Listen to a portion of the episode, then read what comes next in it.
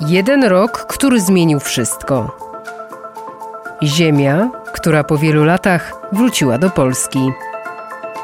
Most, który stał się symbolem. Dziś opowieść o tym, jak Górny Śląsk wrócił do Polski.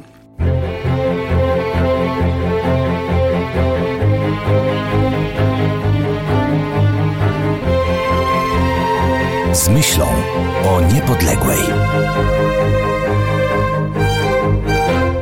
Natarli na posterunek wojskowy, zrzucili flagę francuską i podeptali ją nogami. Wnosili przy tym wrogie okrzyki przeciw międzysojuszniczej komisji rządzącej i plebiscytowej oraz przeciwko Polakom. To wszystko już za nami. Bitwa o Górę Świętej Anny, plebiscyt, powstania. Teraz wszystko jest jasne. Górny Śląsk zostaje podzielony, każdy wie, co zabiera. Każdy wie, gdzie Polska, gdzie Niemcy, podkreśla historyk Michał Miwa-Młot z katowickiego IPN-u. Wszyscy oczekiwali nadejścia państwa polskiego i objęcia przez państwo polskie tych terenów. No i y, oczywiście różne organizacje społeczne, kulturalne i władze miejskie się do tego przygotowywały.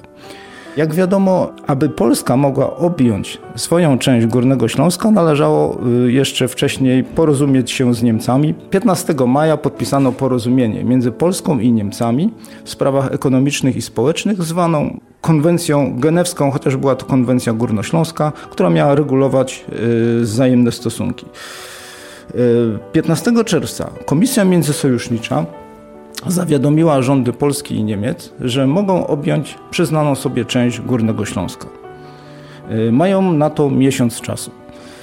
Y, okazało się, że strona polska już od dawna była do tego przygotowywana, przygotowana i y, także tutaj władze na Górnym Śląsku, bo już dwa dni później, czyli 17 czerwca, nastąpiła wymiana policji to było takie preludium tego święta, czyli powrotu Górnego Śląska do macierzy. Już 17 czerwca na moście, dawnym moście granicznym między Szopienicami a Sosnowcem pojawiła się policja, która miała wymienić policję y, tymczasową, czyli tą policję plebiscytową, która pilnowała porządku na Górnym Śląsku. Równocześnie w tym samym dniu weszło w życie rozporządzenie y, Naczelnej Rady Ludowej o powołaniu do życia Policji Województwa Śląskiego. Ta policja rzeczywiście na Śląsku sprawowała służbę do września 1939 roku e, i właśnie policjanci e, przybyli e, z Polski, z Sosnowca, pojawili się na moście rano 17 czerwca. Nie znaczy to oczywiście, że nie byli to górnoślązacy, ponieważ trzon Policji Województwa Śląskiego E, stanowili dawni funkcjonariusze Abstimmung Polizei, czyli APO, policji parytetowej, takiej złożonej e, po połowie z Polaków i z Niemców, po drugim powstaniu śląskim. Jak wybuchło trzecie powstanie, część tych policjantów niemieckich oczywiście wspomogła stronę niemiecką, Polacy walczyli po polskiej stronie i ci policjanci stanowili żandarmerię Górnego Śląska. A jak wygląda ten dzień, gdy wojsko polskie przybywa w końcu na polski Górny Śląsk? Wojsko polskie pojawia się dokładnie 20 czerwca rano około 8 właśnie na tym symbolicznym moście e, między Sosnowcem a Szopienicami. E, trzeba jeszcze dodać, że dzień wcześniej, 19 czerwca, nastąpiło uroczyste wyjście wojsk francuskich. E, połączone z paradą, z rewią generał Leron dawny przewodniczący Międzysojuszniczej Komisji Rządzącej i Plebiscytowej nagrodził żołnierzy, były przemówienia i przekazanie posterunków wojskowych powstańcom śląskim, którzy objęli te posterunki na jeden dzień, bo już na drugi dzień miało wkraczać wojsko polskie. No i właśnie w nocy z 19 na 20 czerwca na ten graniczny most y, ściągały y, reprezentacje przeróżnych środowisk społecznych, kulturalnych, śląskich, nawet poczty konne chłopów, wiadomo, orkiestry górnicze, władze. Około ósmej pojawili się żołnierze polscy, z tym głównym, który reprezentował państwo polskie, a więc generałem Stanisławem Szeptyckim. E, most był specjalnie udekorowany. E, most oczywiście istnieje do dzisiaj, tylko w innej formie. Most dzisiaj wygląda nieco inaczej. On jest, on jakby nie wyróżnia się. Natomiast wcześniej ten teren, przypominam, był terenem granicznym między dwoma państwami, między Rosją a, a Rzeszą Niemiecką. Więc był to teren odkryty, niezarośnięty. Most był spory, drewniany. E, na jego końcach były takie e, czterokątne budyneczki e, Straży Granicznej i celników.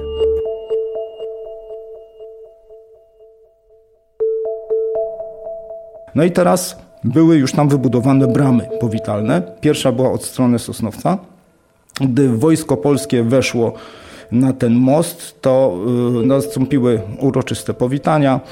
E, żołnierzy polskich witał wojewoda śląski Józef Rymer, oczywiście dawny dyktator trzeciego powstania, obecnie poseł Wojciech Korfanty, przedstawiciele duchowieństwa, pan generał Szeptycki na koniu również przemawiał i doszło tam do symbolicznego zerwania łańcucha, gdyż był rozwieszony łańcuch, który nawet na fotografiach widać, że ma on odcienie takie jasne i ciemne, bo był pomalowany w biało-czarne barwy, które miały symbolizować państwo pruskie.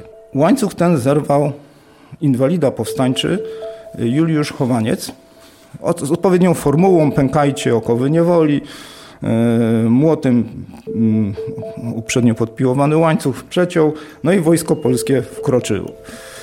E, Korfanty samochodem odjechał już e, do e, Katowic, do centrum, gdyż tam miała się udać ta defilada by odpowiednio przywitać na rynku e, gości.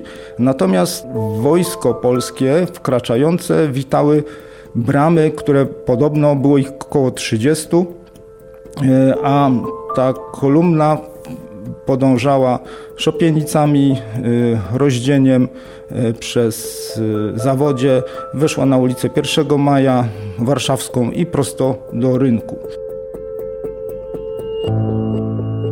Głównym bohaterem tego dnia jest generał Stanisław Szeptycki. Dlaczego właśnie on? Kim jest? Skąd pochodzi? Generał Szeptycki miał dosyć ciekawy życiorys. Był to już oficer w sile wieku, pochodził ze znakomitego rodu, hrabiowskiego zresztą.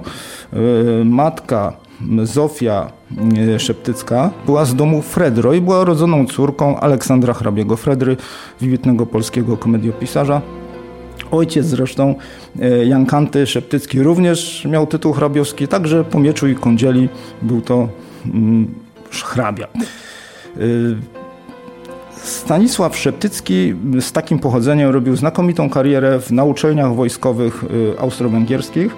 Y, ukończył też dwie szkoły prestiżowe w Wiedniu y, i szybko piął się po szczeblach kariery właśnie wojskowej. W 1904 roku został wysłany jako atasze wojskowy przy sztabie generalnym wojsk rosyjskich do Mandżurii, gdzie, gdzie obserwował właśnie wojnę rosyjsko-japońską, no i przede wszystkim obserwował niespodziewaną klęskę wojsk rosyjskich z taką malutką Japonią.